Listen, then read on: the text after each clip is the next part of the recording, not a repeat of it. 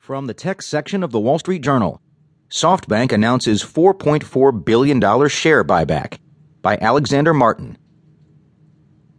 Japan's SoftBank Group Corp on Monday moved to bolster its share price, beaten down by worries about U.S. mobile subsidiary Sprint Corp, saying it would buy back up to 500 billion yen, or as much as $4.4 billion, of shares, its biggest repurchase ever.